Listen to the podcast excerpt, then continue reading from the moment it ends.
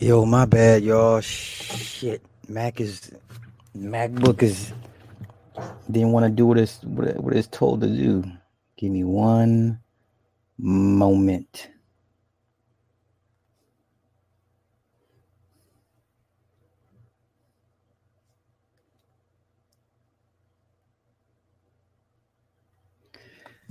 Uh, let me see.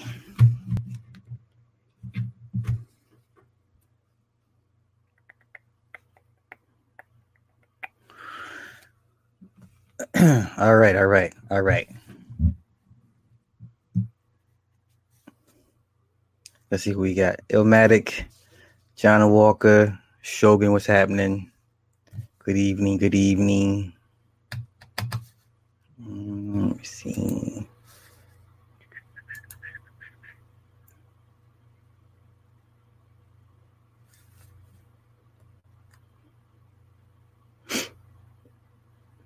Okay, we're good. A lot to unpack tonight and go over. So, without further ado, let me read the spiel, the shtick, real quick. Um, where is it? Where is it? All right, all right, all right. Here we go. Um, okay, so now you are tuned in to another episode of the Morning Star Show featuring Super Slot 75. Uh, I want to give a shout out shout out to our producer extraordinaire Cindy Ashby. You can always find us on www.onthewakeupradio.com. We're on SoundCloud, YouTube, iTunes, Google Play, Stitcher, Spotify, and now iHeartRadio for replays. Uh, also, please feel free to donate any amounts, which will go to the website and airtime. It's a labor of love, but we still live in a costly world. If you appreciate the free content, please feel free to help keep the message uncensored and free. You can always donate through PayPal at onthewakeupradio at gmail.com. Uh, you can find me under YouTube under Superslot75, and my backup channel is uh, Heavily Flawed Individual. Merchandise is always available at teespring.com forward slash superslot75. Tonight's breakdown uh, is brought to you uh, thanks to a very generous donation by Alex. Don't want to say your last name out of respect. So uh, tonight, uh, we thank Alex for this uh, breakdown because I got a lot to unpack, and I mean a lot. So let me get everything ready to roll. Pew, pew, pew, pew, pew, pew. All right. Okay. So now, Pamela Hay, Hurricane, what's happening? Okay, so the first movie uh, is actually it's a it's an oldie. Actually, this is my first time uh, I, I watched it. I heard about it. First time I ever watched it. Um, interesting. It's uh, by George Lucas. It's George Lucas's first film ever. It is THX dash eleven thirty eight. This is the movie that uh, Spielberg funded for George Lucas. And um, so there's some meanings behind these acronyms, not even acronyms, but like these uh, code letters, these code names, because it's a very dystopian future. Um, it's it's a weird one. So breakdown for the names real quick. So the main character played by Robert Duvall, he goes by THX. THX stands for sex. His roommate is Lull, stands for love. Okay, so they're connected via sex and love after refusing to take uh, the government mandated mind altering drugs. There's the bad guy played by Donald Pleasence. His name is Sin. Actually stands for sin. Uh, there's the one prisoner that uh, Sin meets in prison is SRT. That's Sarta, the uh, philosopher.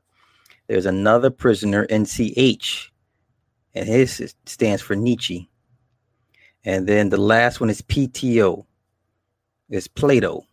So PTO, NCH, SRT, and Sin are pretty much all prisoners, but we'll get it, it, it, will get to that in a minute. So Johnny B. Good, what's happening? Genesis, hey, Faith, hey, SKC, I don't know why you here, bro, because this content is not up your up your uh up your it's not your up your up your alley. This is not your thing, but whatever. So now it's a very dystopian future. They they live underground, it's all under under city. All right. So here we go. So then the opening scene, there's a 1478 oil painting by Hans Memling. It is the Christ giving his blessing. Opening scene is a black and white episode of Buck Rogers. A guard escorts a child to its room. There's a production line. They make androids. They're being built. THX is told to back off. His measurements are off. He's told to take four rod capsules.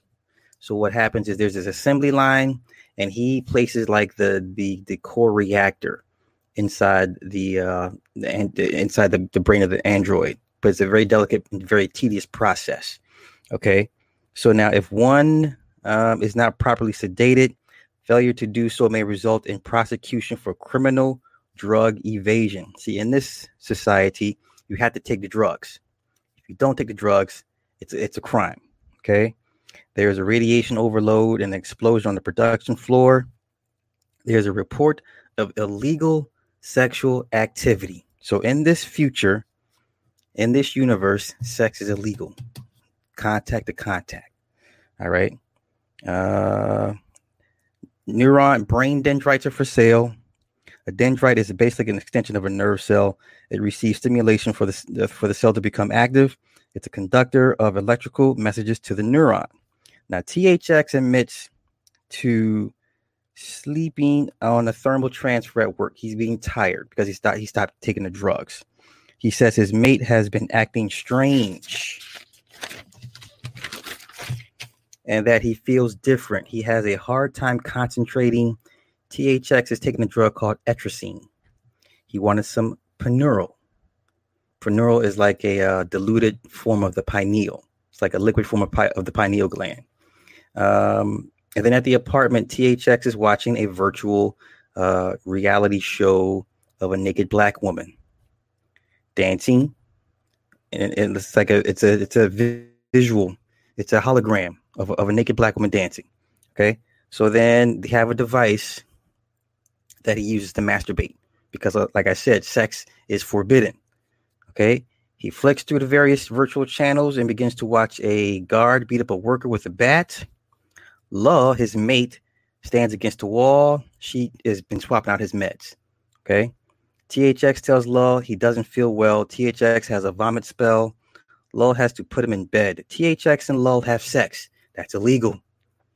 Their actions are being observed on camera by staff. Law tells THX they know they've been what they've been watching us. There is a malfunctioning out android walking into a wall.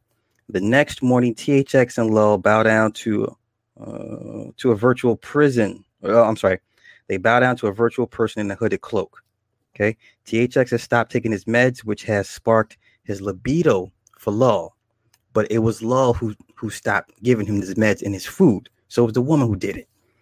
Lull tells THX, THX if he goes back on sedation, he won't feel the same about her and she'll be reported for drug violation. THX tells her he has a slip movement to perform at work and he won't be able to make it the way he is now. He says he can't go on forever. She tells him he can do it without the etrazine. She says, let's leave after his next shift. Lull tells THX she's been giving a shift change. He tells her, don't go. She says he's a G34 classification. So whoever ordered the, the shift change is, a, has has the clearance to do so. All right. He tells her to file a report. She says she doesn't want to make trouble. He says she says you're going to get us in trouble. Uh, THX then asks Sin. So Sin, the bad guy, Donald Pleasence, he hacked into the system. He's the one that ordered her shift change. Okay. Uh, THX tells him he's in violation of living arrangements are set by computers. THX walks away. Sin tells him he ranked high in sanitation and that Lull should said she felt uh, they were no longer compatible. It was just a lie. Okay. Sin shows up at THX's workspace. Sin tells THX Lull has been transferred to Area 5450. Okay, THX is told to retract something. Is touching the TTO integrates modules. He's told to sh- switch tools, and if he needs a stronger pill, uh, THX is told he's getting uh, the Talmud contact. And the THX submits a work violation against Sin for illegal programming. THX then enters a critical phase as his eyes begin to roll back into his head. He's basically spazzing out because he's not on the drugs. All right. Uh, he's suffering severe sed- sedation depletion. A nuclear rod is misplaced and creates a radiation overload. THX is then escorted to a research cell pending trial. A mind lock was performed in THX's cell. THX then is convicted of drug evasion, sexual perversion, and he's to be uh, continued and held into detention. So these are all crimes. All right. THX is then pronounced incurable. He has a psychotic break and is in custody. THX undergoes condition reinforced medication under observation. THX then has more psychotic breaks. Lull is allowed to visit THX and they immediately have sex. Okay. Love is then taken away. She before they take her away, she tells him she's pregnant. It's a big no-no. Later, Sin uh, runs into THX and says he knows uh, he turned him in. Sin tells THX to stay out, stay out uh, of things he doesn't understand. Sin and THX then find an exit out of the prison because they're all in prison at this point. This is where they meet Nietzsche, Sarda, Plato. Okay. They meet one of the virtual actors, SRT. SRT is a brother. SRT in the very beginning was one of the virtual uh, performers uh, on the video channel that THX was watching. It is a brief instant. It was brief. If you blinked, you missed it. Okay, so he's in prison. Okay, so during the confusion and the escape, THX and SRT make it to the control room when THX learns that Lull has been consumed and has been reassigned to fetus 66691 in a growth chamber. So basically, they uh, reconstituted her. They broke her down. They broke her her molecules down. Basically, they, they turned into back into a fetus. So she's pretty much dead, and they killed the baby as well. Okay. Sin discovered uh, he's discovered by a monk that he has uh, no ID tag. Sin beats the monk and then finds himself amongst uh, children and then is picked up by the android police.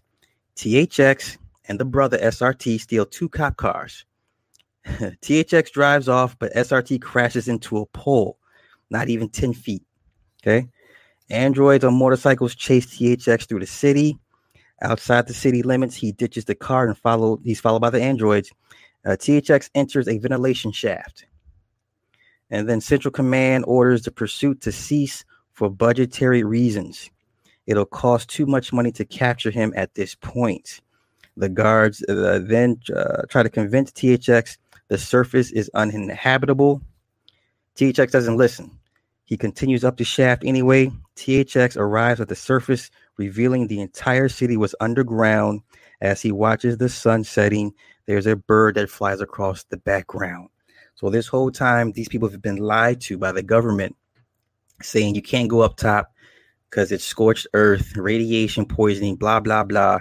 And the whole time, there's life on uh, the on the on the top side. So that was THX 1138. That was George Lucas's very first movie, uh, happily funded by Steven Spielberg.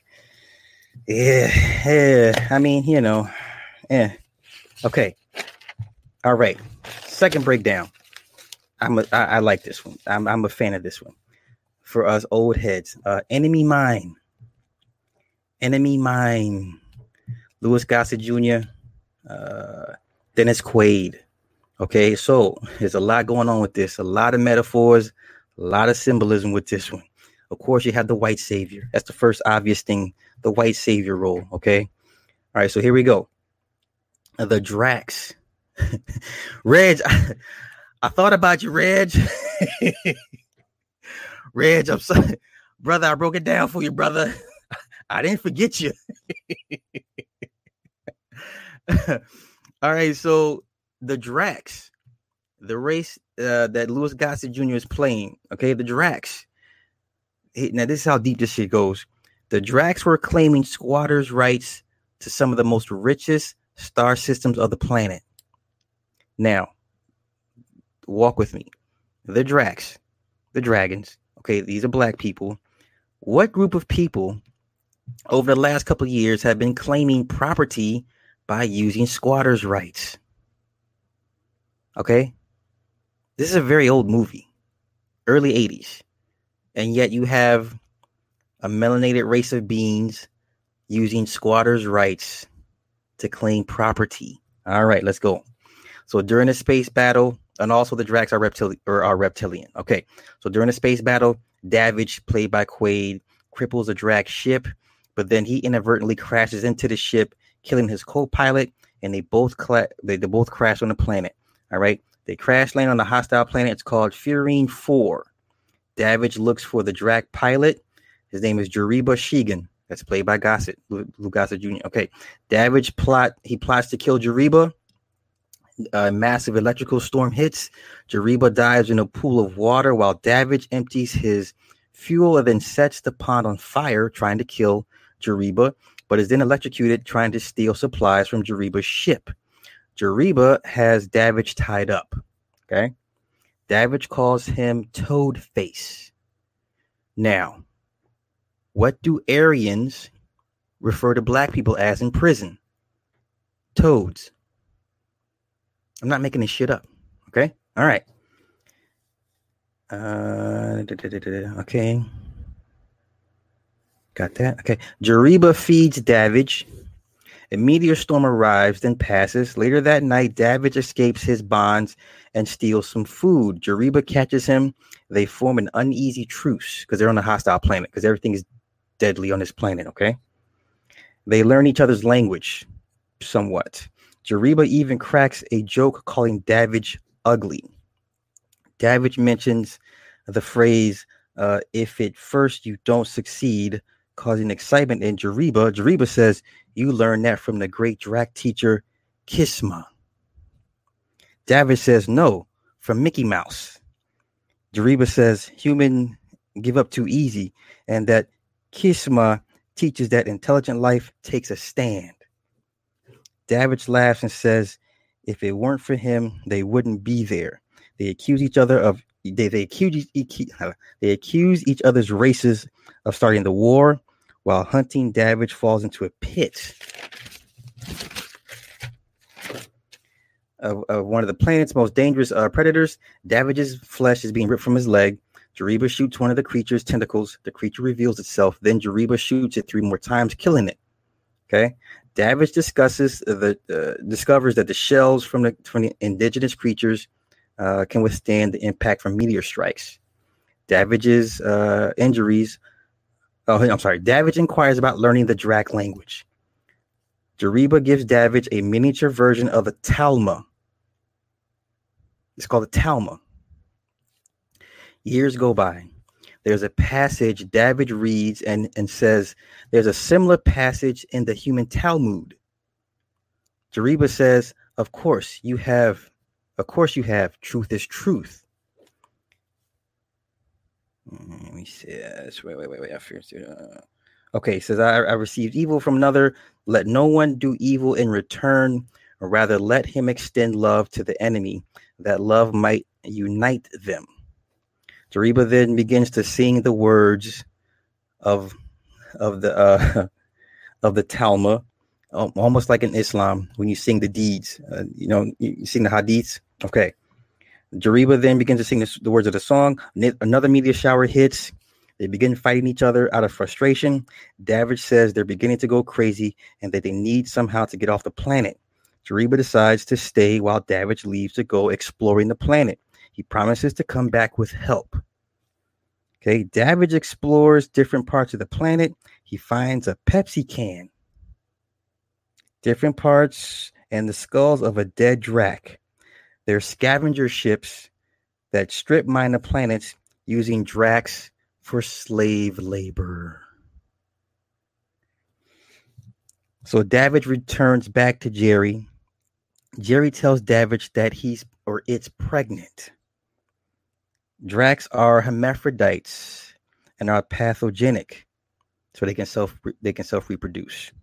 Later that night, they're they're attacked by another tentacle creature uh, in their hut. They escape, but their shelter is destroyed, and they're in the middle of a blizzard. Oh shit! They stumble into a cave.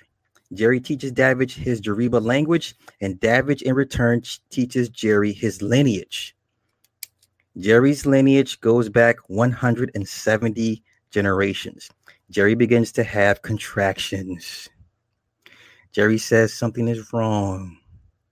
Jerry says this is why humans are alone within themselves because they have separated the sexes into two separate halves, which is why they have joy during their brief union of sex. Jerry then tells Davidge he must stand beside Zammis in front of the Holy Council and recite his lineage. Okay. David swears to do so. Jerry dies during childbirth. Okay. Years go by, and Zammis is a preteen. Uh, Davidge tries to explain to Zammis the difference between Dracs and humans. Davidge hears another scavenger ship and goes to see who's on it or what's on it. He sees they're using Dracs again for slave labor. He then tries to explain the dangers of the scavengers. Davidge teaches Zammis to play football. Later, Zammis runs to the scavenger ship and sees the atrocities and begins to cry and gets nearly captured. Davidge uh, shouts, uh, shoots one of the captors in the neck with a bow and arrow before killing the second captor. Zammis gets uh, in the way and then uh, he then is shot. Okay, so they take, they shoot Davidge. He's shot. They think he's dead. They snatch up Zammis. Okay, Later on at his funeral, Davidge's body is about to be shot into space. The the workers attempt to take his talma that Jerry gave him. It's, a, it's like a necklace with a mini talma on it. Davidge wakes up. They rush him to the hospital. Davidge has been missing for three years. Uh, his partner Will has recovered. Uh, I don't know. Davidge is recovered and is going back to Fyrine 4 to find Zammis. Okay. Davidge is asking the Dracs slaves if they seen Zammis because he went back to the planet. He stole a ship, went back to the planet. So now he he can he can talk the language. So he's he's asking the slaves, the Dracs, have they seen Zammis? Davidge then engages one of the captors and throws him down a uh, a grinder. The Dracs tell Davidge where to find Zammis. Davidge disperses uh, three more captors. Davidge then finds Zammis sleeping but is then caught by Stubbs, the leader. Uh, he remembers he killed his brother. Davidge then escapes and begins to fight them off. Stubbs then threatens to throw Zammis off the tier. Davidge then engages Stubbs while Zammis fa- uh, falls into a smelting cart. Davidge then saves Zammis, then re-engages his fight with Stubbs.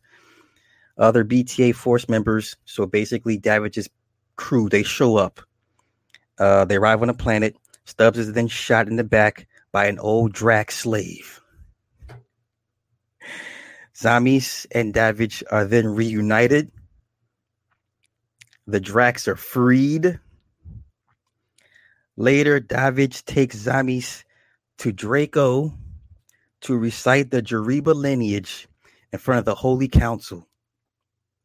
Then, in later time, when Zammis brought his own children before the council, Davidge's name was added to the Jeriba line.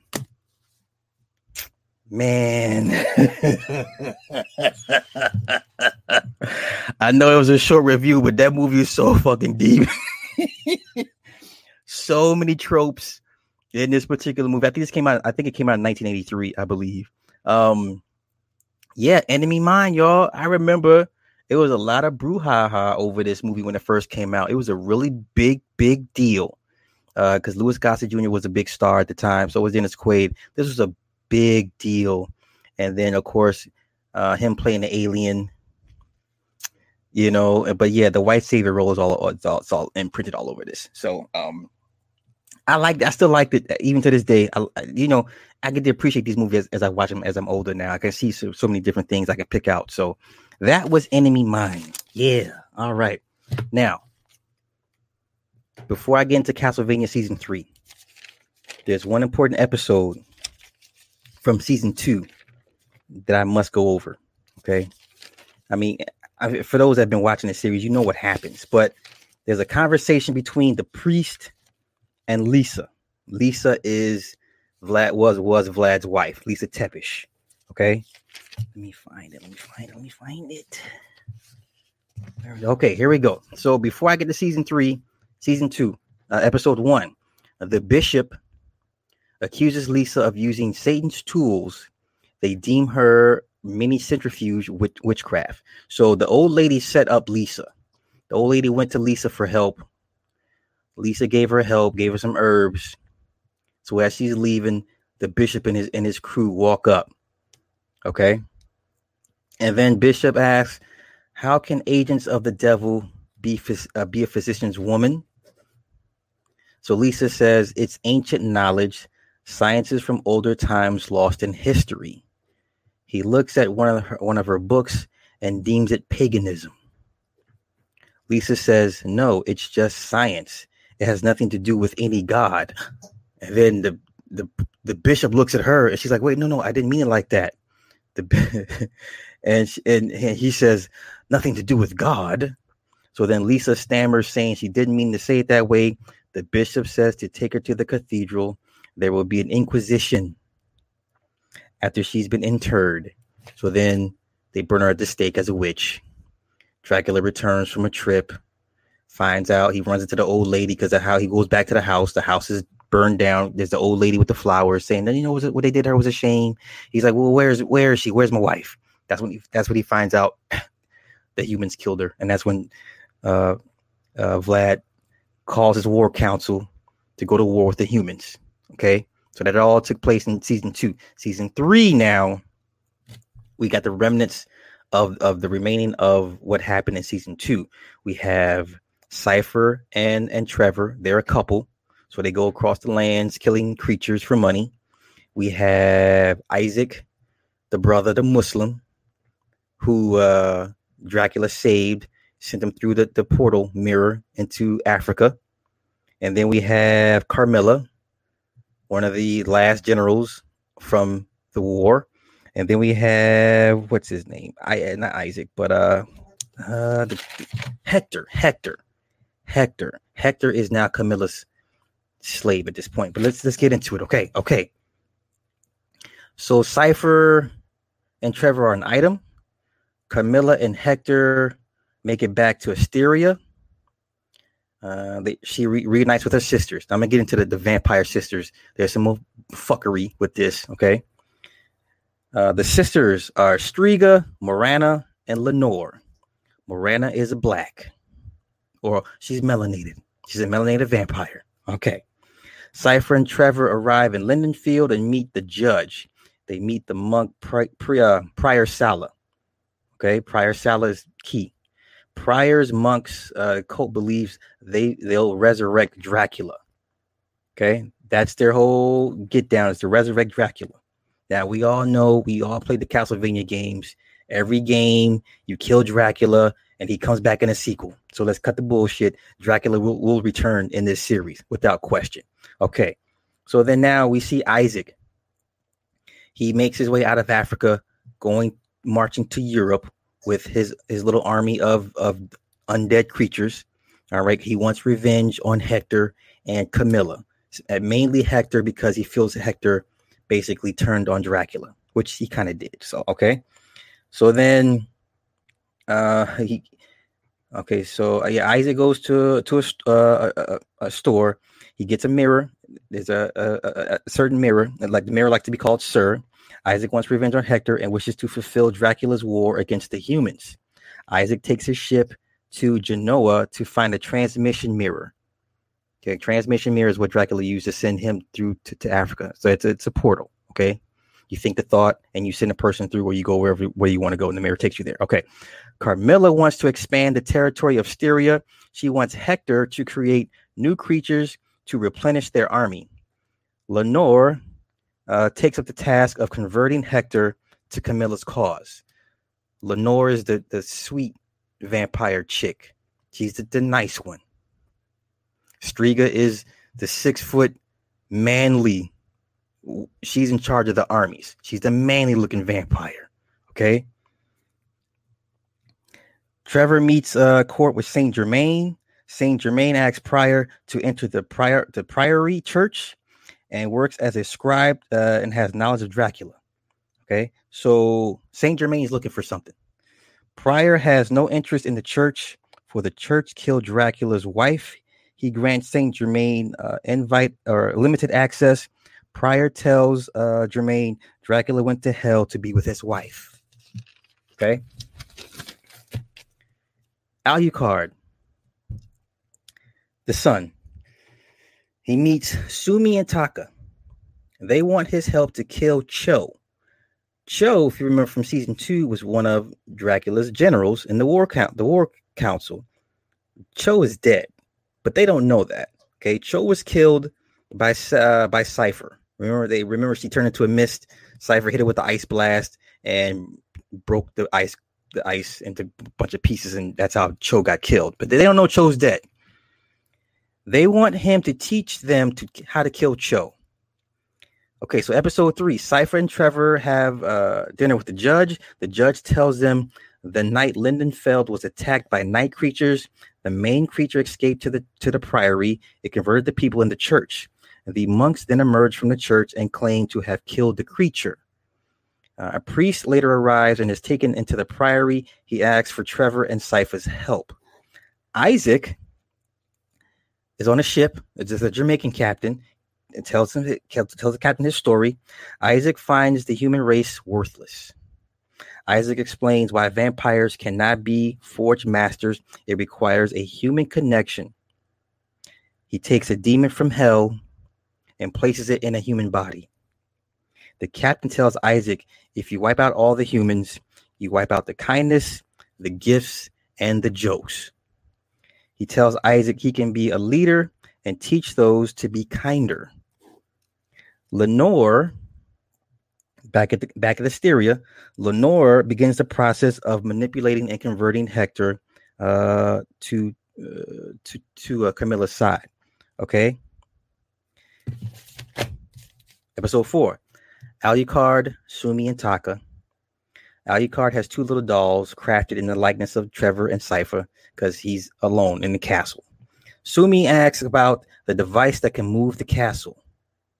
Alucard tells Sumi Sypha melted it. Remember in, in, season two, Dracula could move the castle wherever he wanted to, you know, because of the uh, the engine inside of it, but it got destroyed. Okay, Sumi and Taka were a part of Cho's honor guard.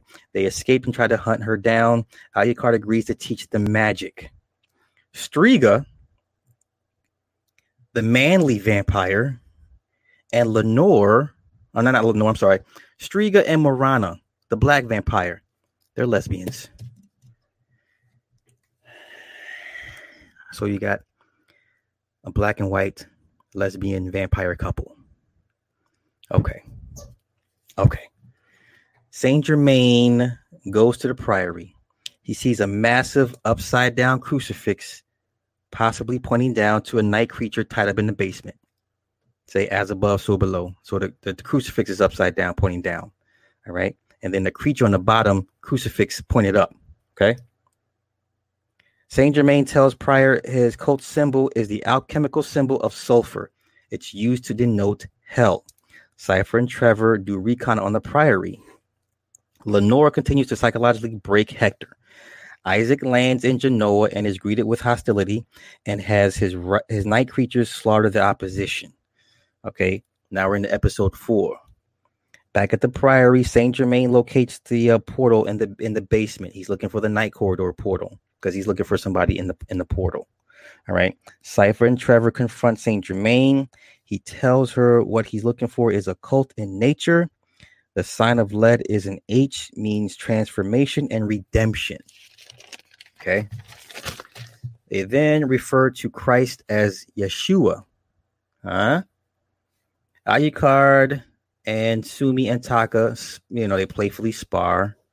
Saint Germain tells them he lost someone in the infinite corridor and the portal is under the priory.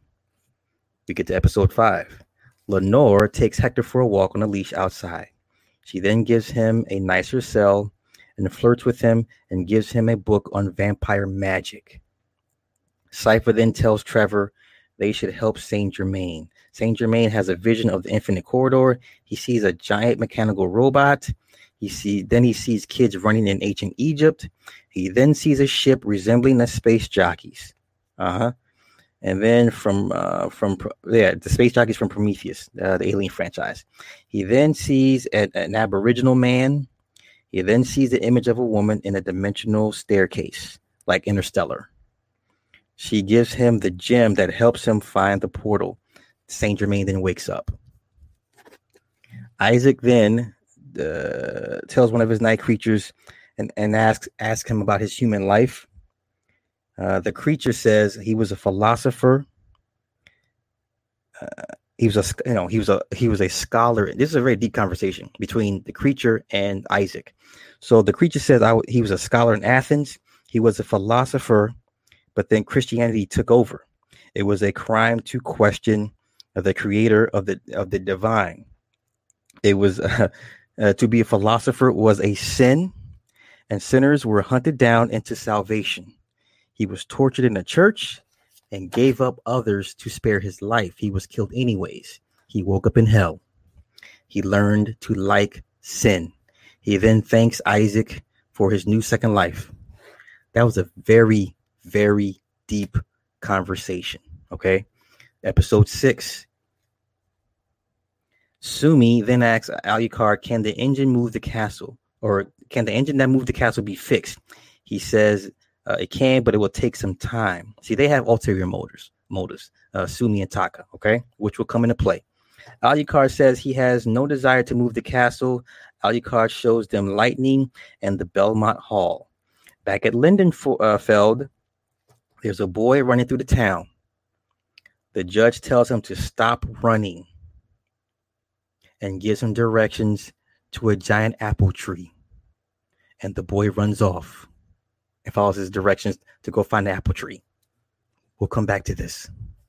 Saint Germain finds a book containing a legion of demons. Germain then asks Prior, Why is this book in a church? And there are pages missing about how to resurrect people from hell. The book was written by a forge master 200 years prior. Isaac, we're back to Isaac. He then travels deeper into Genoa and meets an old former forge master named Miranda. She tells him of a magician that has enslaved the people and made them build a tower with a transmission mirror. Isaac decides to kill the magician to use the mirror to transport to Styria. Back at the priory, Germain uh, heads downstairs and sees the night creature tied up, nailed in a crucifix position. Okay. Striga goes over battle plans. Sumi and Taka grow impatient with Alucard. Saint Germain wakes the creature up and runs into Prior Sala. Germain reveals what he saw to the judge, Sypha, and Trevor. The priory has been desecrated. They come up with a plan to help Germain get to the infinite corridor. The monks were under the night creature's mind control. Lenore explains her ring to Hector. It the black is for the night and red is for the blood. It's a symbol for loyalty. She kisses his cheek and she tells him she likes him. The judge, Trevor, and Sypha march to the priory. Episode 9. Uh, okay, so the families in Lindenfeld that all got the H's on their houses, they're all been firebombed. Okay, uh, and then all their souls are harvested by the night creature in the priory. Isaac begins his assault on the tower in the village. Uh, the citizens have an energy crown of thorns around their heads, third eye, with, with the third eye open. Okay, so then Sumi and Taka. Okay, Sumi, Taka, and Alucard have a threesome. Not just any old threesome. Alucard is bisexual. Fine. Okay. So the night creature then opens a portal, and the demon legion enters. Uh, they come out of the portal for battle. Okay. Isaac's army of night creatures gets decimated by the uh, the hordes of zombified villagers. They begin to lock arms and form a giant ball of bodies known as Legion. If you played the video games of Castlevania, then you know what Legion Legion is. Legion is like a huge body of a huge ball of bodies. Okay, you have to play the video game to know what I'm talking about. Isaac rides to the tower. Isaac runs up the stairs to face the magician. Sypha and Trevor engage the Demon Legion back in Lindenfeld. Isaac then has to fight off the magician's crown of thorns. He breaks the spell and stabs the magician, killing him and breaking the hold on the villagers as the bodies begin to fall from the sky. It's an awesome scene. Okay. During during sex, Lenore tells Hector, she she tells him, like, say you belong to me. Okay. He tells her he belongs to her, thus giving her whatever remaining free will he has left. Once he tells her he'll be loyal to her, she slips a magical ring on his finger, causing him great pain and binding him to her. During the threesome, Sumi Taka bind Alucard to the bed in a crucifix position with silver, then attempt to stab and kill him. Trevor, Sypha, and Germain engage the night creature and Prior, and the portal opens up to hell, and we see Dracula holding Lisa in his arms.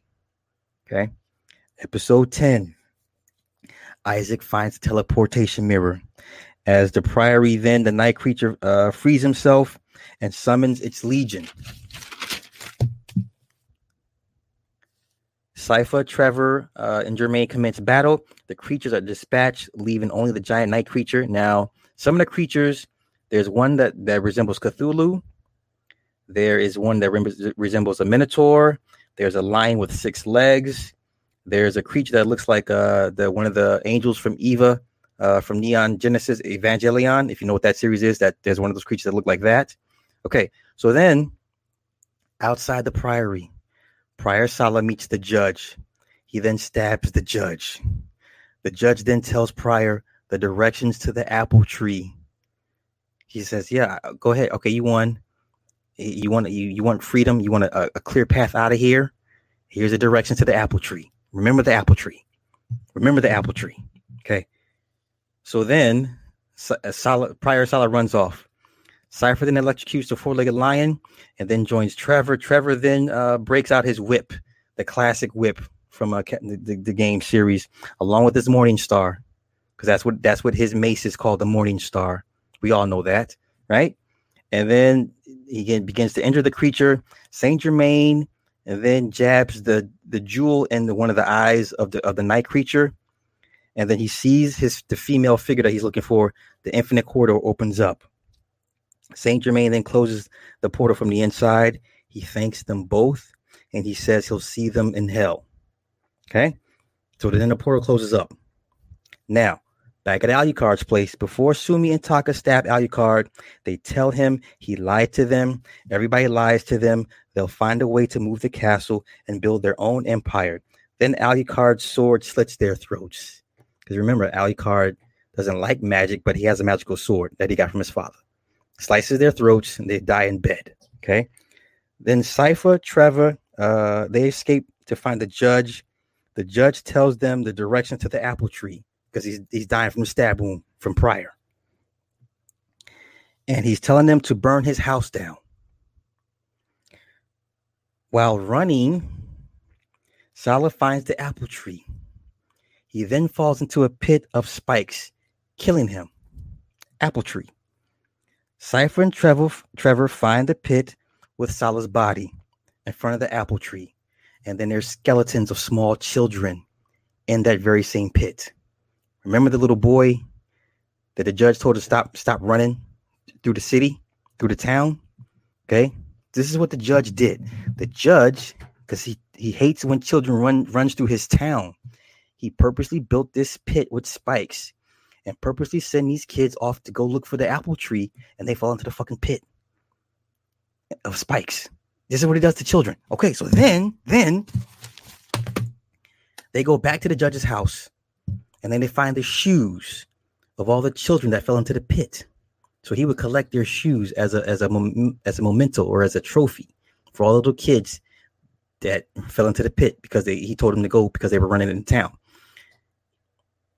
Back at the castle, Lenore brings Hector into the round table. Lenore has uh, had the vampire magician craft them all slave rings to control Hector and his night creatures because Hector is now loyal to Lenore. Carmilla, Striga, and Morana each get rings. If Hector tries to take off uh, take off the ring or run away, it will cause him great pain. Or if he tries to harm Lenore, it will cause him great pain. In exchange, Hector gets a comfy life. Lenore then tells Hector she made him into her pet. Alucard then puts Sumi and Taka's bodies on pikes outside of the castle. In series. Alex, I see you in the chat, brother. I got you. I got you. I got you tonight. I got you tonight. That was Castlevania season three. Now, to me, this was a step back. Okay. First two seasons, steps forward. This one was a step back. Okay. Um, we all know Dracula is, is he's coming back. He's going to return. So I'm looking forward to them. Re, um, I'm looking I'm forward to, to, to Vlad coming back because really that was he was the only reason I even watched this series because of him and and his his confliction and his struggle. Okay, that's pretty much it. But Castlevania season three. All right. Okay, okay, okay. Now what's my next breakdown? My next breakdown. Oh, you know what? Briefly, briefly, briefly, I'm gonna break down self-made. Now, now technically, I, it was me. I was the first one that called this one the color purple two. Okay. Like I think two weeks ago, I said, yo, I watched self-made. I thought I was watching the color purple two, the sequel. This literally is literally this could literally be a sequel to Color Purple 2 seriously, this is how bad the movie was. I'm not gonna go in depth. I'm not gonna go crazy deep with it, but some points that I want eh, per episode I want to bring out and mention. Okay, so now we all know Madam Walker didn't. uh Basic Annie, Annie, the Annie lady was was her was her mentor, showed her the ropes. She wasn't miss. She wasn't a mulatto. Okay, so now first things first. Kasi Lemmons was a producer. LeBron James, producer of this trash ass series. It was four episodes, like an hour long. Okay. Um, so then you have this this uh, this eventual setup with the light skin uh, the mulatto Annie versus the dark skin um, CJ uh, Madam Walker and like a mock boxing uh, ring. You know, there was this this eternal struggle of light skin versus dark skin, which was and then all these tropes about light skin, dark skin, things that they had Annie say, "Well, you you you know, you'll never look like me," type of shit in this movie. This movie was disgusting. Not only that, but then the men were either either cowards or or just seriously emasculated or just useless or like sniveling gossip hounds. Uh, Garrett Morris played the daddy. He was CJ's dad, and he was like the sniveling, snively old man, the gossipy old man. Um, Blair Underwood played her husband. He was useless. Now, mind you, this guy was an ad exec. He was, you know, and she would never use none of his ideas. Okay, I'm I'm gonna get into. I'm not gonna go crazy deep with it. Okay, so in episode two, when when Walker was talking to the ladies, that she was talking to the wives of all the prominent men at this at this function. She says, "Listen," she says, "most of y'all got degrees, and you're smarter than your husbands." I was floored. I was floored because she was trying to get funding for her for her factory. And so she figured she appealed to the wives of these prominent men. And yeah, she said most of y'all got degrees and you're smarter than y'all's y'all's husbands. Okay. That was in episode 2. And then she continues to say she says many of us fear harm from our own husbands. So now you're propagating the domestic violence. So now you're insinuating that women just getting their asses whooped by their husbands on a, on a regular. Insane. Insane. Um okay. So let me continue. Let me continue on. Hold on. Give me one moment. One moment. One moment.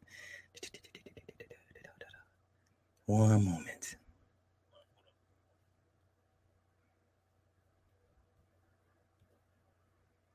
Ah, damn it. Clipboard. Okay. Okay. There we go.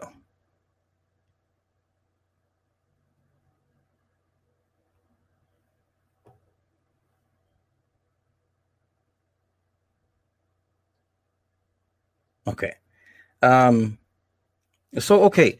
So then and then she continues on her rant. Wives were complacent in wifely duties. Wallace wanted to compete with the men, basically. All right. Uh, I'm sorry, Walker. Walker. Walker tells the audience of men their wives are wasting their talents in the back. Now, mind you, she crashed the event. This is where um what's his face? The the, the I think it's not W. the boys, the other guy, the other guy. What's the other? What's the other mulatto hero guy? What uh, Washington, right? No, not Washington. Uh, whatever the fuck his name is. So she's telling she's telling these women and all these people, this men and women, this in front of everybody, right? Uh, and then she says, she says, and this is how you can truly uplift the race. I'm I'm floored. Okay. So then uh Walker brags to uh to Washington about how she pays her workers four times. Yeah, Booker T. I'm sorry, thank you. Booker T. Washington. Uh she tells Washington how she pays her workers four times the, the rate of a of a washer.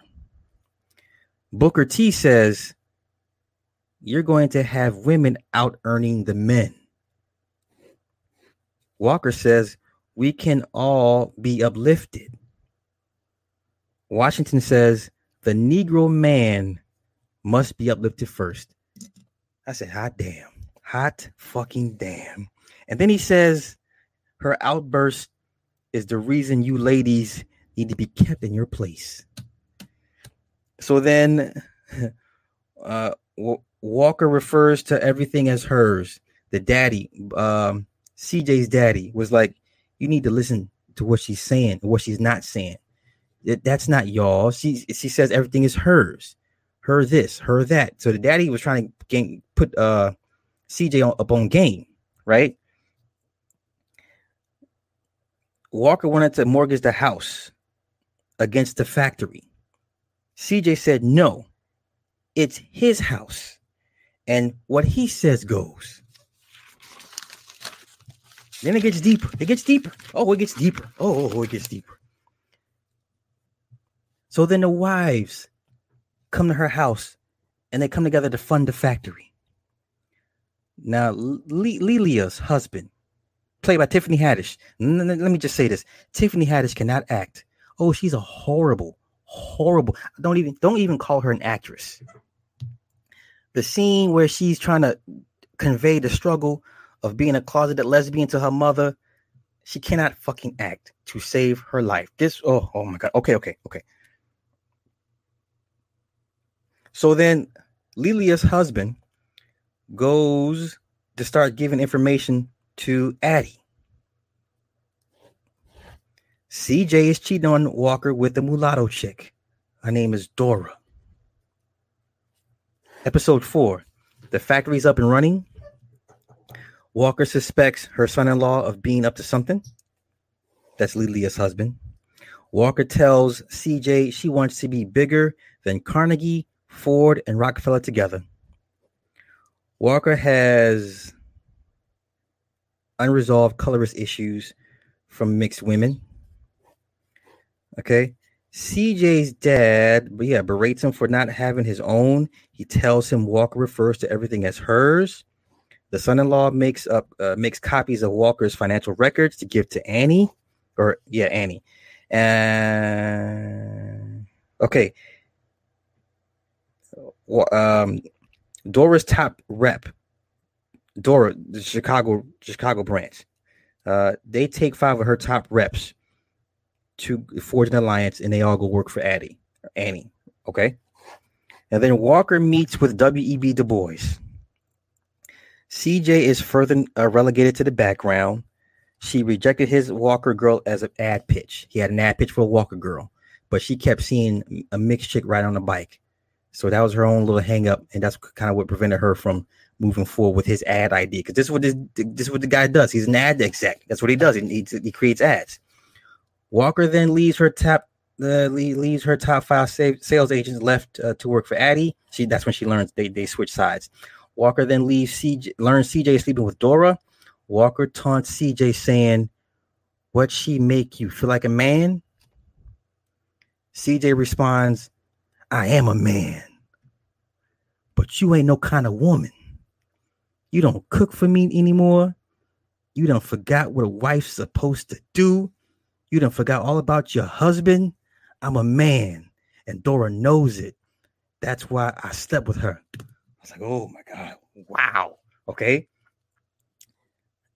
so then later on, Walker has a meeting with white investors, and then they have CJ show up drunk. So he ruined he ruined the meeting with the investors because he's he's a he shows up drunk. Okay. So then the son-in-laws, uh, basically Lelia has a full blown lesbian relationship. Now, I can't make head or tails of this. They say she she never was was gay. Then I I heard other I'm seeing other people saying no, it was confirmed that she was. I couldn't I couldn't make heads or tails of it either way.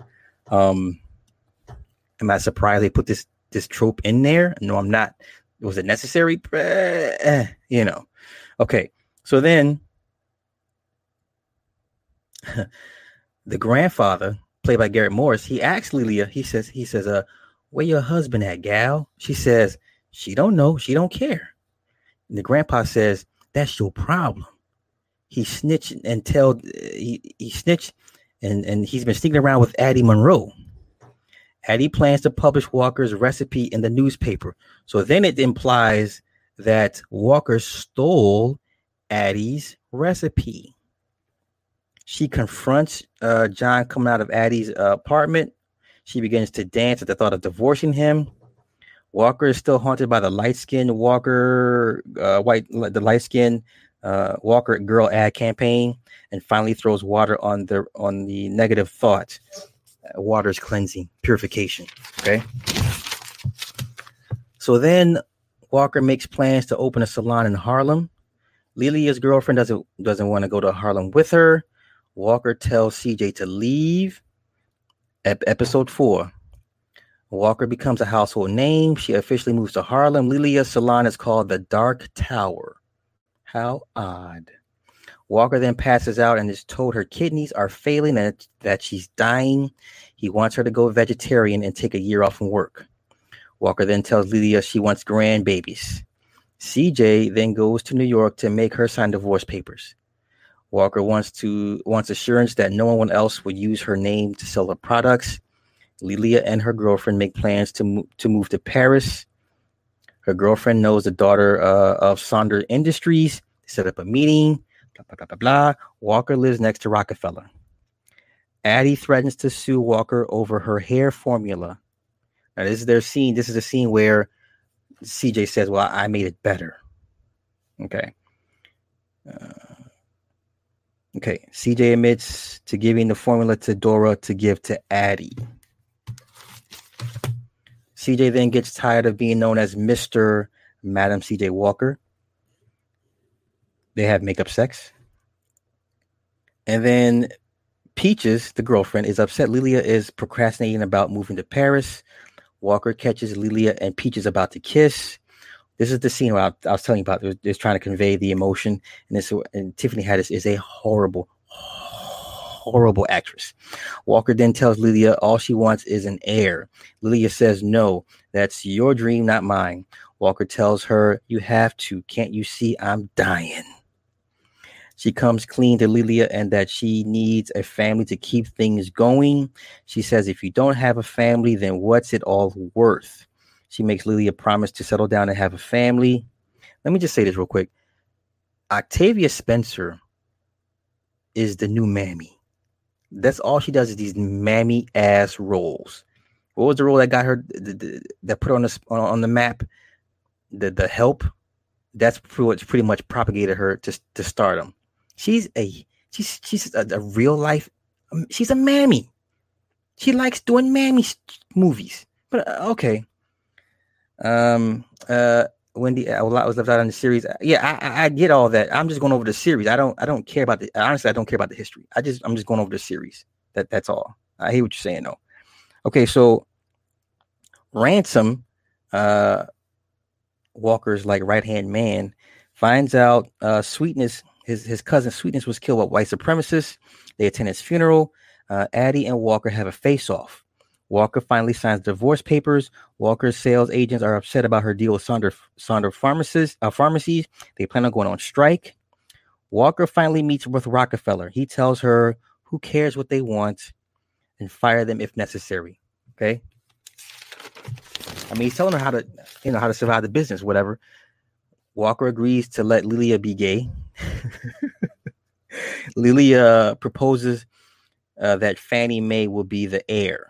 That Fanny, this little girl, Fanny Mae, whatever the name is, some little girl that, that Lelia met was doing something, and they hired her to do an ad campaign to be the face, whatever the of, of, of the Walker girl, little dark skinned, long haired girl. She's pretty girl. Okay. Her family agrees to let Lelia take her on because uh, her family is destitute and there's too many kids. Okay. Yes, Octavia is the new Hattie McDaniel. Yeah, that is so true. So true.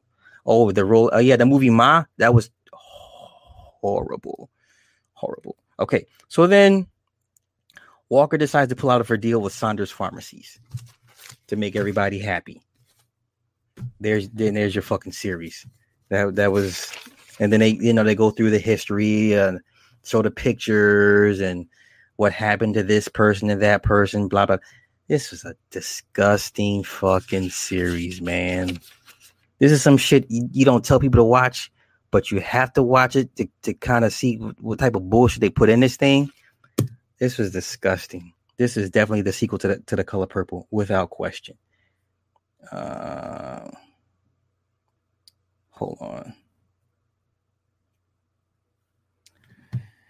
Man, bear with me, bear with me. Bear with me. Mm-mm-mm, mm-mm-mm, Where is it? Okay, okay, okay.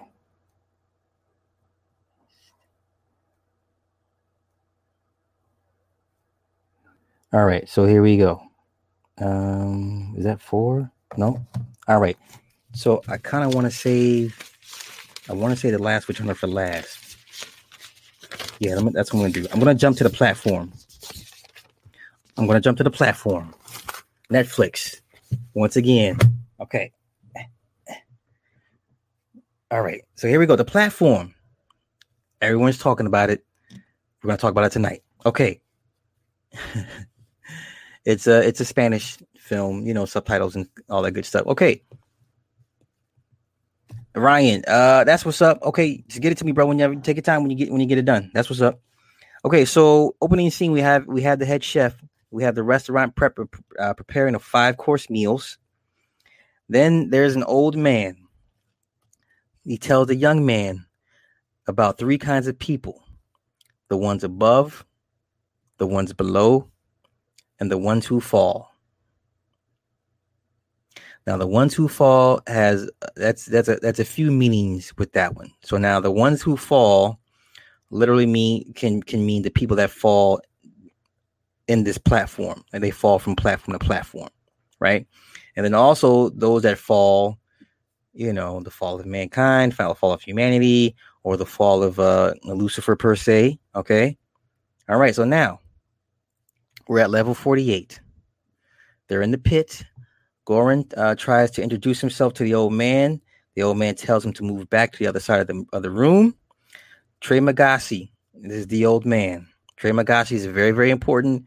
He's like Obi Wan Kenobi in this. Okay. He is the Obi Wan Kenobi. All right. So he tells him, don't pester the ones below, and the ones above won't answer because they're above. They'll be at level 48 for one month. As the table lowers with leftovers, the old man gorges himself with the remaining food. Trimagasi says at one point he was on level eight.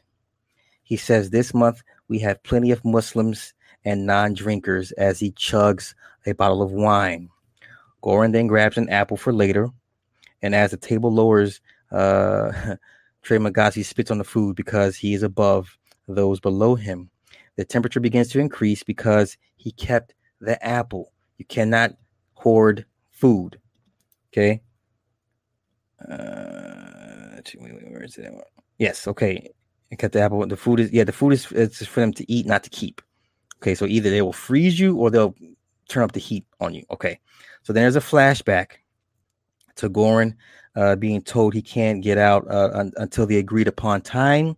He agreed because he wanted to quit smoking and read Don Quixote. Six months in exchange for accreditation, for an accreditation degree. Trimagasi wonders why he also isn't getting a degree.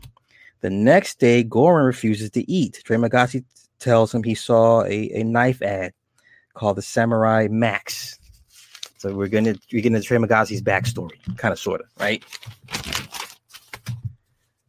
Trimagasi says it's the little things that matter. He bought the knife. He then saw another ad for another knife that didn't need sharpening.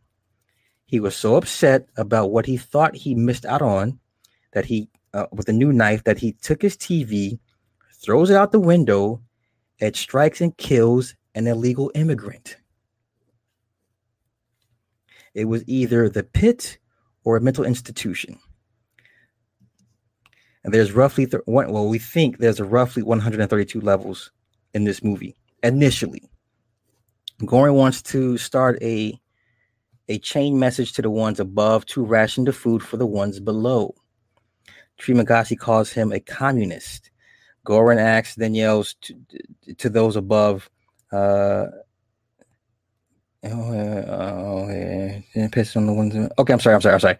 Goran asks. Uh, then he yells to the ones. He yells to the ones below, and then the one. Then then he pisses on the food. Oh shit! Wait, I just messed it all up. I just messed it all up. I messed it all up. Okay, so then Trimagasi pisses on the food, right?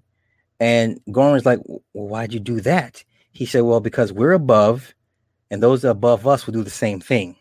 Okay. So then next month, they'll be above and piss on them. Goran then asks Trimagasi, which item did they let you have? Of course, Trimagasi pulls out the knife, the Samurai Max Plus knife. The next day, Goran decides to eat. After lunch, a body falls down through the platform. Trimagasi says the upper levels you can eat whatever you want. You don't have to wait, but the mind runs wild. Trimagasi tells him he's been to levels 72, 26, 38, 43, 11, 79, 38, and 132. So he's been locked up one, two, three, four, five, six, seven, roughly eight months. Okay. Goran then asks, who has, uh, who was he with? Goran concludes Trimagasi ate his cellmate on level 132. Uh, lunch comes and there's a woman sitting on the table. Trimagasi tells Goran to pay her no mind. She's looking for her ch- her son or her child rather. In the pit, you're free to do whatever you want. Trimagasi tells Goran every month the woman kills her cellmate to free up space in case she sees her her child. Okay. Tree Trimagasi says he didn't kill anyone. His cellie completed his time in the pit. He says they ate human flesh, but they didn't kill anyone. As the table lowers itself, the ones below begin to attack the woman. She kills them both, then gets back on the table as it lowers it uh, further down. Days go by, and Goran uh, becomes institutionalized. Trimagasi asks Goran if he believes in God. Tree tells them they'll be gassed and put to sleep and wake up on a different level with a new celly. Trimagasi tells uh, Goran he'll uh, he'll have two months left, and that Goran uh, has a big heart. Trimagasi says this month he believes in God. Goran then wakes up tied to the bed on level 171 with Trimagasi. Trimagasi tells Goran, hunger will drive you mad. It's best to eat than be eaten. another body falls. Trimagasi will pretend he's snail that needs impurities purged. The table lowers and it's completely empty of food. Trimagasi says after eight days, he'll begin to cut strips of his flesh off and he'll even feed himself strips of himself if he if needs be. Eight days have come and gone. Now, mind you, he's been tied up in this bed for eight days, pissing and shitting on himself, purifying. He's, he's being purified, okay? so then Trimagasi says he's been purged and that he'll save his genitals for later. Oh my God. He begins to cut a strip of, of it from his thigh. As the table lowers itself down, the woman is sitting on top of the of the table. She then jumps off the table and hits Trimagasi over the head with a champagne bottle. She then grabs his knife and stabs him in the throat. She frees Goran and hands him the knife. And then he finishes off Trigasi. He, he kills Trimagasi. Okay. So then Goran wakes up to the woman eating Trimagasi's flesh. She feeds Goran a piece of, it, of, of Trimagasi's dead body. In the kitchen, way up top, the old man, the, the chef that runs the kitchen, the kitchen is upset. He finds a strand of hair in the pastry dish, and he summons four chefs and tries to match the hair to the one to whatever chef it belongs to. Now, back down in the pit, maggots begin to fill Trimagasi's rotting body. Goran has an illusion of a conversation with Trimagasi. The next day, Goran wakes up on level 33. Hmm? He meets Imogili and her dog Ramses II. Goran then asks, How does she know Ramses his name? Now, Imogili in the flashback scene was the woman interviewing uh, Goran when he first applied for the pit. Okay. Imogili tells Goran there's 200 levels, so we think. She tells Goran he's uh, here to create spontaneous solidarity. The next day at lunch, Imogili makes a plate for Ramses II. She alternates eating days with the dogs. One one day she eats, the next day the dog eats. Okay. Goran tells Imogili there's a child here. Imogili says, No, there's no children under 16 allowed here. Imogili then tries to tell those below only eat what they need. Okay. So what she does is she'll fix two plates for those below, and that's their portion. And they're supposed to ration it out for everybody that goes that as it goes further down for the people that's that's further down. Okay. She used to work for the administration for 25 years. 15 days later, Goran threatens to shit on the food if they don't follow Emo uh, Geely's instructions. Emo wants to try to convince those above them the same to do the same thing. The next day, the lady uh, rides the table is badly injured. She tells Emo Geely she's looking for her child. The room begins to get cold because the dog stole a piece of food. Okay. Now, later that night, the table lady gutted the dog. She killed Emo Geely's dog. Uh, the lady gets back on the table. Emo Geely tells Goran the lady is an actress. She has no children and came on her own. Now, the lady on the table, her name is Miharami. Miharami means to open one's eyes wide.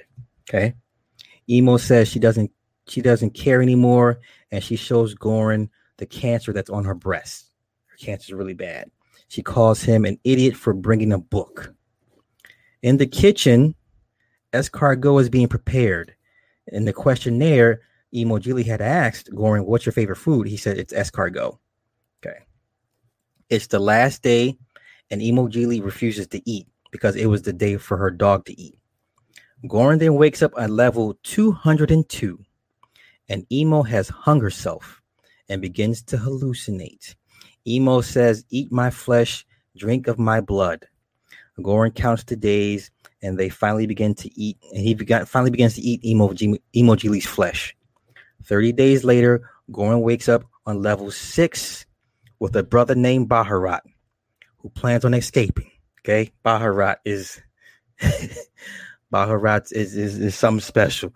All right, so um, the ones above they mock Baharat's faith, and he throws a rope up, They catch the rope. He's like trying to climb up. As he climbs up the rope, the woman above shits on his face and he falls down to the ground. Goran has another hallucination of Trimagasi. He says 45 days left. Goran then asks Baharat to help him uh, to help him get down to make weapons and to ride the platform down to arm uh, to arm those below eh, on each lower level and to get food to the lower levels. Goran uh, okay, Goran believes there's 250 levels and they decide to ride the platform all the way down to the to the very last to the, la- the very last floor. As they go down, Goran tells the first 50 people they cannot eat. Okay, they'll be okay. they meet Baharat's mentor, and the old man in the wheelchair tells them there's a better way. He says to send a message to those at level zero, a symbol. He says to send a, send back a, a beautifully prepared dish then they'll then they'll understand. So they agree to protect the dish, the paracotta. The paracotta will be the message when it when the platform goes back up at night. They're gonna they're gonna send it, the paracotta with it untouched as their message. Okay. Now this is the same paracotta in the flashback that the, the old chef was upset about that had a, a strand of hair on it. Okay. All right. So then they make it down to level 98 they meet an elderly man and a retarded man. The retarded man threatens to smother the old man with a pillow, then cut him open and eat the paracotta. So, needless, needless to say, they, they beat his ass. So, on their way down, they're just beating everybody upside the head, whoever tries to steal the food or whatever the case may be. Okay. Goran and Baharat fight off two cannibals. Uh, they come across the two cannibals. They're they're attacking. They're actually one of them is eating the the uh, the, the Maharasi, the the Asian the table lady, the table lady, right? She's being attacked. She's being eaten. They engage the cannibals. Barat's badly injured. The lady that was killed was the eight. It was the, the table writing lady. She she's she's dead. They finally reach the last level. 333. Okay. This is what everybody missed. There's 333 levels. Okay. There's two people per level. What number does that give you? Once again, math. Today's math. There's 333 levels. There's two people per level. What number do you get? 666. The very last level, Baharat dies from his injuries. Gordon finds the Asian lady's kid hiding uh, hiding underneath uh, a bench. The platform descends even further, leaving them with the little girl and the pet and the panna cotta. They feed the girl the panna cotta. The platform rises up. Barat tells uh, Baharat tells Goran the little girl is the message before he dies. He says the little girl is the message, not the food. Baharat dies from his injuries. Goran, uh, Goran and the little girl ride the platform even further down, all the way down to the to the very last floor. Okay, Trimagasi tells Goran the message doesn't need a bearer. Goran gets off the table and walks with Trimagasi. So at this point, he's dead. So he he too also died from his injuries. So Goran walks off with Trimagasi, like in the force, because he's dead. He got off the platform. That was his death. And so then the table rises up to the very top with the little girl on top of it. End scene. Wow. That was uh that was uh the platform. Holy shnikey. All right. Okay. Okay. Now we're gonna we're gonna we're getting to the the, the creme de la creme the, the crux of the reason why we're all here. Once again, generous donation made by Alex. I won't say your last name out of respect. The last witch hunter. Alex, don't worry. I'm working on species as well. I didn't want to give you two for one. I, I want to kind of stretch it out. So next week I'll do species. But tonight, last witch hunter. Okay. Last witch hunter, Vin Diesel. I can't believe I didn't go see this at the movies. I, I, I really missed a good a good little gem. This was a good little gem of a movie. A good good little movie. All right. The Last Witch Hunter. All right, here we go. You ready? Calder, played by Vin Diesel, and the witch hunters track down the witch queen within a plague tree. They are seeking revenge on her for releasing the Black Plague. They confront the queen, and one by one, the witch hunter, the witch hunters are killed by her or her minions. They're accompanied by a Dolan. A Dolan is a priest. Calder has hallucinations of his daughter and wife. They're dead. They die from the Black Plague. Before his encounter with the Queen, she gets the drop on Calder and, and ties him up. She says they breed like rats. You put stone on top of stone and then live in your own filth. You are trespassers on our world, which is why every one of you must perish. So that's the queen's motivation. She says, This is why I created the plague. Calder is then able to retrieve his flaming sword. It's called the Hexenbane. The name of Vin Diesel's sword is called the Hexenbane or uh, aka the Witch Slayer. Then sets the plague tree on fire. Uh, well, before he strikes the sword, he says, "By fire, by fire and iron, strikes the sword. It lights up on on flames." And then uh, he sets the plague tree on fire. Calder stabs the queen. She's able to, uh, before he gives her the killing blow, she punches a hole in his chest, grabs his heart, and she says, uh, "I curse you with life." So now he's immortal. Okay. And which layer? She says, I curse you with life to never know peace, to walk the earth alone for eternity. You will never die before she turns into embers. Okay. Fast forward 800 years later. 800 years later. So he's roughly about eight He's like 830, 830, 840 years old at this point. Calder's flying on an airplane. It's very during a very bad uh, thunderstorm. Uh, he blows on the window to reveal a sigil, and he says magic. He places a staple in a cup of water and follows it to the direction of the, the staple. So he places the staple in the in the cup of water. He follows the like a like a compass and it leads him to a, a female passenger. It's a girl in another, in another section of the plane. He then pours water on the guy sitting next to her. He gets up out of the out of the seat. He sits down next to her.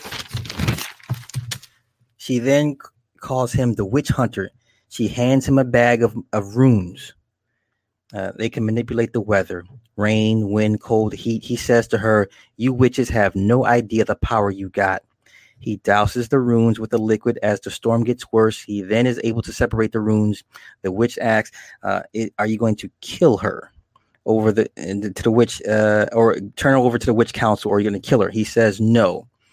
Uh, before he leaves the plane, he asks one of the flight attendants he would love to learn how she grew up in Safu. So after he separated the runes, because you're not supposed to just jam them together like that. Okay, he separates the runes, puts them in a, a, um, a compartment bag, and the storm clears out. So he's walking out. He sees the stewardess. She has an accent. Okay, so he says, "Wait, wait, wait, wait, wait, wait. Where's it at? She grew up in. She's amazed and says, "How do you know I haven't had an accent in years?" He says, "You'd be surprised what you pick up." Okay, so now Michael Caine, he is the 36th Dolan. So I'm going to refer to the Dolans as 36 and 37, so that way you know who I'm talking about. 36 Dolan is Michael Caine. Michael Caine is assigned to Calder. Okay, he's like an Alfred. He's the Alfred to Calder's Batman. Okay, 36. Um, 36 narrates there was a truce. Uh, witches could govern themselves if they followed one rule that magic never be used against humans. Calder works for the Axe and Cross. The Axe and Cross was founded in AD 1211 in Macedonia. Pope Innocent III gave them a secret sigil to deny that they ever existed. 1231 was the year Calder first met. They tracked down the Witch Queen to go to go take her out. That was 1231 when the first battle with the Witch Queen. The headquarters is in a church called Saint Chrysostom uh, St. Chrysostom Church. Okay, it's the world's largest witch prison. All right. Okay. So the 36 Dolan goes to see Calder as a flight attendant walks out of his elevator. 36 Dolan, eh, 30, I'll just say 36. 36 records Calder's history. He's his handler, confessor, and friend. 36 is retiring after 50 years. He gives him a German pen. Dolan tells Calder he's missing out and to find someone he trusts.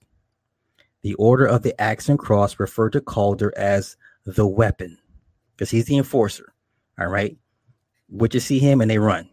36 gives the 37th Dolan a briefing on his new assignment as Calder's new Dolan, played by Elijah Wood. Uh, Frodo. Okay. So this is where I'm referring to 36 and 37. So, okay. 36 is being followed by a rogue warlock named Belial. Calder gets a call. The 36 Dolan died in his sleep the next day.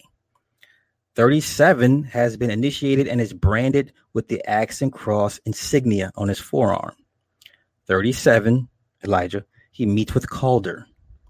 Calder tells uh, how he was he was there when it oh shit oh shit says even forced mass grave okay okay so they meet up Calder is telling a story of how he remembers when they built New York City he says they found a mass grave of forgotten slaves says they filled the hole at night and kept building there are shades of evil everywhere now we all know New York City is built on one huge mass grave of, of black Indians, basically. So, okay. They go to 36, uh, his office. Calder asks, How do you know when there's magic in the vicinity? 37 says, A witch's magic comes from four elements fire, water, earth, and air. Applying the correct alchemical triggers will reveal its uh, presence. Calder then discovers three dead flies and reveals a pentagram on the floor. The windows explode and the floor cracks open. There's a sigil in the window. Okay, okay, here we go. Here we go. Now, okay, there's a sigil in the window. It reveals the writings on the walls. A concealment spell was placed to make everything look normal. Calder says elemental magic is neutral at its root, neither good nor bad, but they're dealing with dark magic. There's a bloody fingerprint on the word death in 36's ledger. He then asks 37's hands. He asks to see his hands because he, he suspects everybody at this point. Calder gives him the Master Mason grip. Okay. Anyone go watch rewatch the movie as uh, he pulls out his hands, he gives him the Master Mason grip. Okay, it's pretty obvious. 37's hands are burned. He says witches burned his house down when he was five. His parents died. He said, Calder walk through the flames, wrapped them in a blanket, and they jumped out of a window, out of, out of a two story window. Calder discovers the missing pen he gave 36. They go to see Max Schlesinger. Max Schlesinger is an old school warlock. Okay, he's blind. He's blind for a reason. Max gave himself cataracts as a protection spell. It's a water based protection spell to prevent witch council uh, operatives from stealing his recipes from his mind.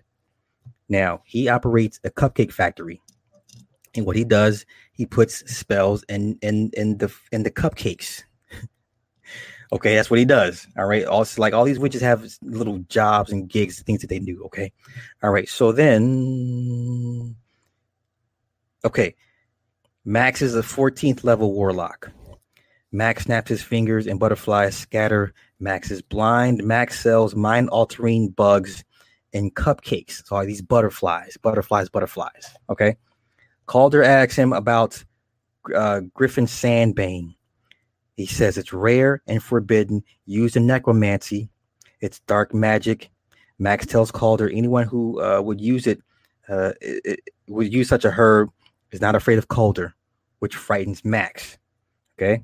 Max tells him of a man that came to see him and had an order of had a, an, an odor of arsenic and crab apples. Calder tells 37 arsenic was used in embalming during the Civil War. Whoever killed Dolan, whoever killed 36, probably lives in a funeral parlor. Okay. So the bad guy in question predates the Civil War. That's how far back the bad guy goes back. Okay. A little boy follows a trail of gummy bears leading to a gummy bear tree. Calder grabs the boy and the illusion disappears. Okay. The boy then, uh, they're both being watched by Belial. The boy then leaves. Kaulder enters the building. He finds a little girl that quickly transforms into a man wielding a knife. Kaulder pins the man to a wall and then asks about 37 or 36. He then brings the man to the witch prison underneath the church. He brings the man to the witch council. He accuses uh, of he's accused of 36's murder. Uh, 36's pen was found in his place. This is Alec. Alec is the guy being uh, tried for the for the for the murder. The man Alec confesses to killing 36, which he didn't. Kaulder says the cards, the witch, the witch warden, her name was what's her name? What's her name? Wait a minute, wait a minute, wait a minute, wait a minute, There with me. Glazer. Her name is Glazer. She's called the governess or the high arbiter of the witch council. So she's the head bitch in charge. Okay. So Glazer pulls the cards to, to see what their fate's going to be. He says she's wrong. The cards are wrong. Uh, wait, wait, wait, wait, wait, wait, wait. Okay, maybe Ron Kaulder believes that. Yeah, he Kaulder believes uh, he's not the murderer. He cast a shape-shifting spell. The warden, the governess, then passes judgment and then awakens the sentinel to carry him off to, to witch prison. Kaulder then finds a fly on the shoulder of the warden Kaulder goes to 36's body and reveals he's been cursed by a plague fly. They were created uh, in the plague tree by the witch queen. The only way for Kaulder to break the curse is to kill the witch that cast it within two days. Dolan left a clue for Kaulder to follow. He says, Remember your death. Calder goes to a witch's club to buy a memory potion. If he dies or gets injured in his memory, he can die or get injured in the real world. Kaulder then goes back to the to the night of 1231. Okay. He learns it's Belial. Kaulder then wakes up chained to the floor. He slips the handcuffs and engages Belial in the in the in the, in the fight. Belial sets the place on fire. Belial escapes. Kaulder then rescues the bar owner, Chloe, from Belial. Um, Chloe agrees to help Kaulder to make another memory potion. They go to her roommate's apartment uh, and discover Miranda is dead. He consoles Chloe. Uh, okay, so then they go to see Danique at a fashion show. Uh, Danique mentions that Kaulder knew Napoleon, Stalin, and Hitler as they're walking through the fashion show, uh, Chloe can see the models are witches that use glamour magic to hide their disfigurement. Now, where have we heard glamour magic before? The OG himself, Bobby Hemmitt. What did he say about glamour? Okay, he said it's it's not the ego, it's the glamour that gets you in trouble, right? That you do your do your research on that one. Okay. so then Chloe notices something is wrong with the plant. Denis blows enchanted smoke in Kaulder's face. Chloe is, is restrained. Kaulder then sees his dead wife and daughter. Kaulder then takes out uh, guards. Kaulder threatens to crush a stone linked to Denny's face, causing her pain. So there's a charm, a stone, a gem in Danique's necklace that she uses to beautify herself. Okay. She tells Belial she helped him get the burial dirt. Upon leaving, Chloe crushes the stone. Then Danique's face ages rapidly, and she begins to crack and peel, and she turns into a, uh, uh, turns into a hag. Okay, so then Chloe reveals she's a dream walker. Belial hunts down Max and sends him to the shadows. Kaulder uh, shows Chloe the history of dreamwalkers. Dreamwalkers they were the Witch Queen's assassins. They could enter your dreams and then turn them into nightmares. Chloe then asks Kaulder the names of his dead wife and child. Chloe then enters Kaulder's mind and sees the plague tree on fire.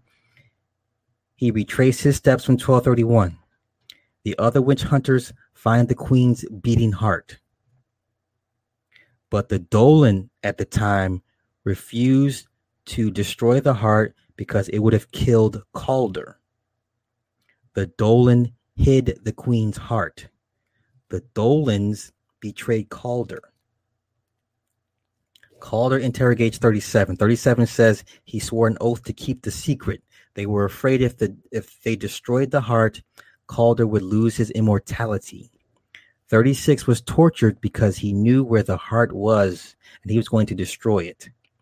37 tells Kaulder 36 was going to destroy the heart to set him free. Belial has the heart and buries it next to Max. Max is strung up in the tree in a crucifix position. The roots grab a hold of, uh, of Max and grow into a new plague tree, killing Max in the process. Kaulder then sets out to confront the queen. Kaulder finds Max's body inside the tree. The queen tells Kaulder he's different. Belial then jumps out to attack Kaulder. He shoots him with a shotgun. Kaulder then throws a knife into Belial's throat, killing him. The queen reveals to Kaulder the immortality was never his, it was hers. He just carried it for her. She says she is reborn. She emerges from the tree and then flees the scene. 36 recovers from the broken spell. It was Belial who cursed him. Okay. 36 admits they were wrong for keeping the secret. 36 then tells Kaulder he has to fight. Kaulder then begins to armor up. He grabs the Hexenbane. Kaulder is no longer immortal. She took it back. Chloe then joins in to help. 37 accompanies them. They go to the church to discover a plague tree has, has grown into the church.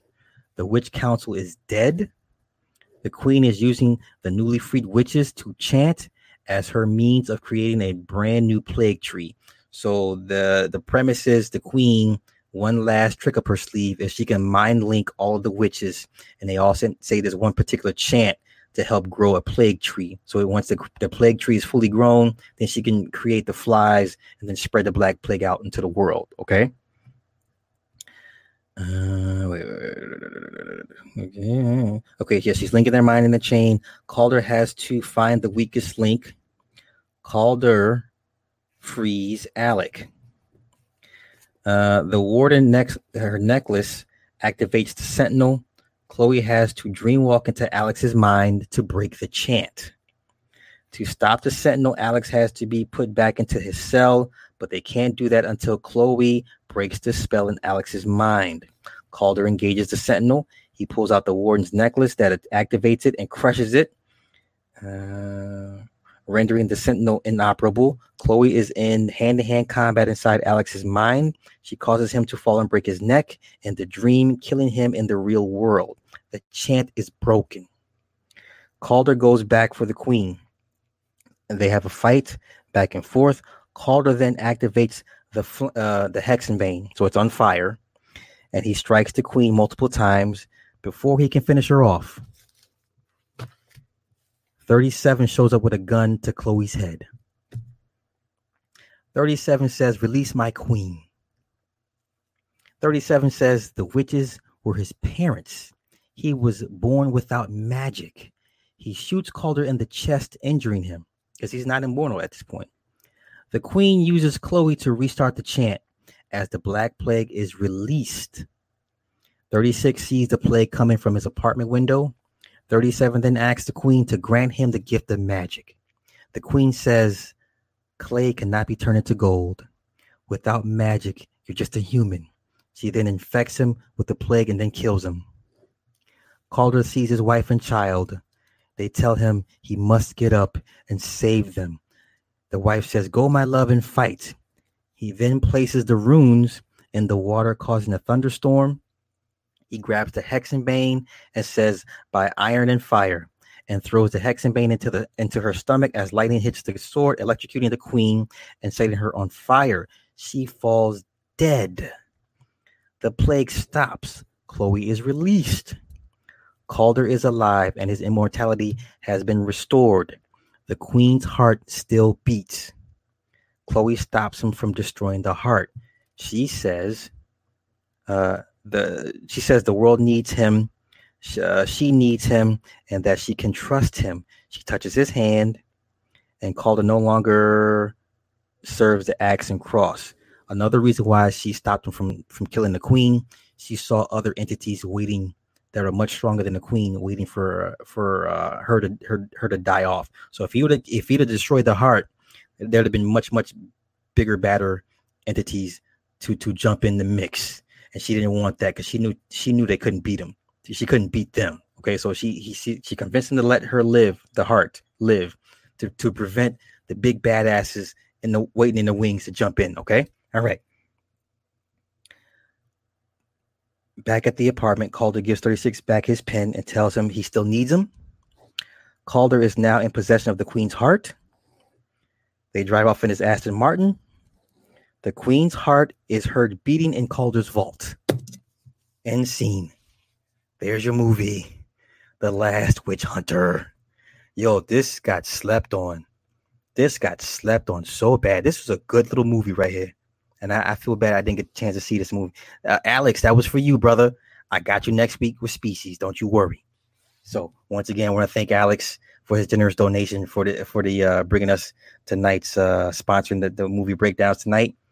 Um, also, if you if you have something you want me to break down, I will happily break it down for a fee, and you can you too can get your little sponsorship on going on. So, uh, with that being said, that's that's my movie breakdown for tonight. I hope everybody enjoyed it, learned something. Thank you to everybody that's in the chat. Cindy's these crazy asses up in here. Kev, I see you, brother. Iron Five. Edward, what's happening? Uh, Liza Jean, Dijonay, hey, hey, hey, hey, hey, hey. Johnny, be good. Elijah's working with Richard Stanley to make love. Ah, yes, I know. I, I'm, I'm, I'm, I'm stoked about the Lovecraft stuff. I'm stoked about it. Cindy says, if I had to read my hand, this this woman here, she said, what? If I had to read my handwriting, which looked like chicken scratch, I couldn't do it. no, my handwriting is is like a doctor. It's it's beyond chicken scratch. It's child scratch. You know what I'm saying? It's toddler scratch. Uh, Lady Pat, hey. So, uh, Teku, I see you, brother. I see you. I see you. JJ, what's happening? Uh huh. Uh huh. Well, faces up in here. Okay, Lord Vell, Marty McFly. All right, all right. I got everybody. Ryan, I got you.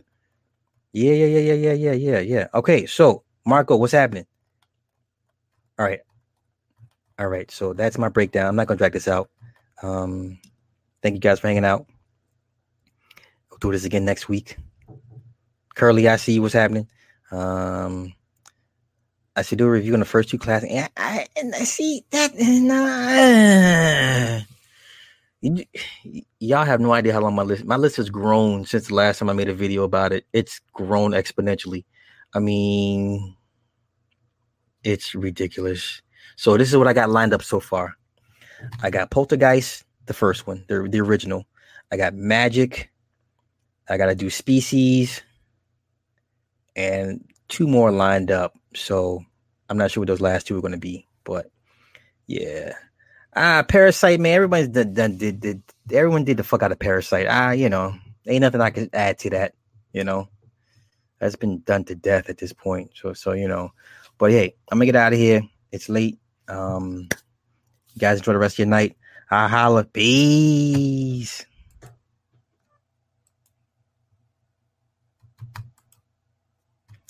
And